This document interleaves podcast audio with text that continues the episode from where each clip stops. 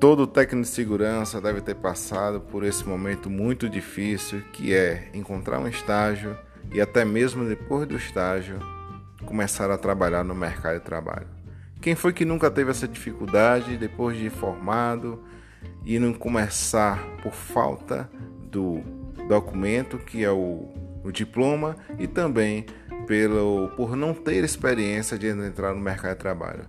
Nesse podcast fica conosco, porque eu irei contar o que aconteceu comigo e o que eu fiz para vencer essa batalha. Sei que você tem essa dificuldade, mas aqui você vai encontrar junto conosco o que eu fiz para vencer essa dificuldade no início da carreira.